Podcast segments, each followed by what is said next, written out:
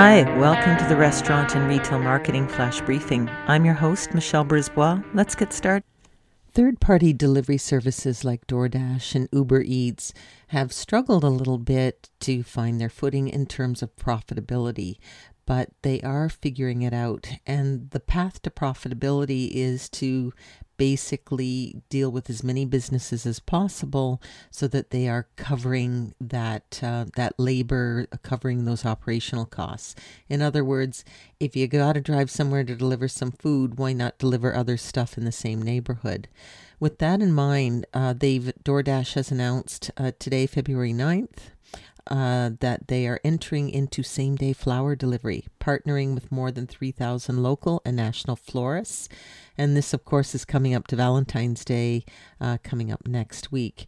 So, this is a brand new announcement, hot off the pra- press. Uh, flower deliveries can be scheduled up to 30 days in advance. And so you'll see a new flowers tile at the top of the DoorDash app, and it'll list the florists and their offerings.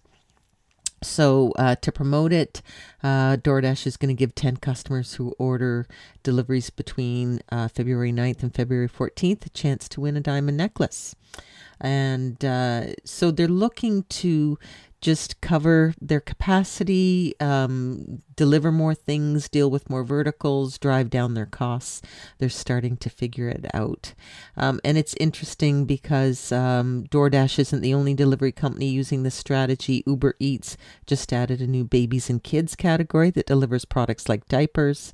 Uh, Uber Eats and Grubhub have also expanded C store retail and alcohol delivery.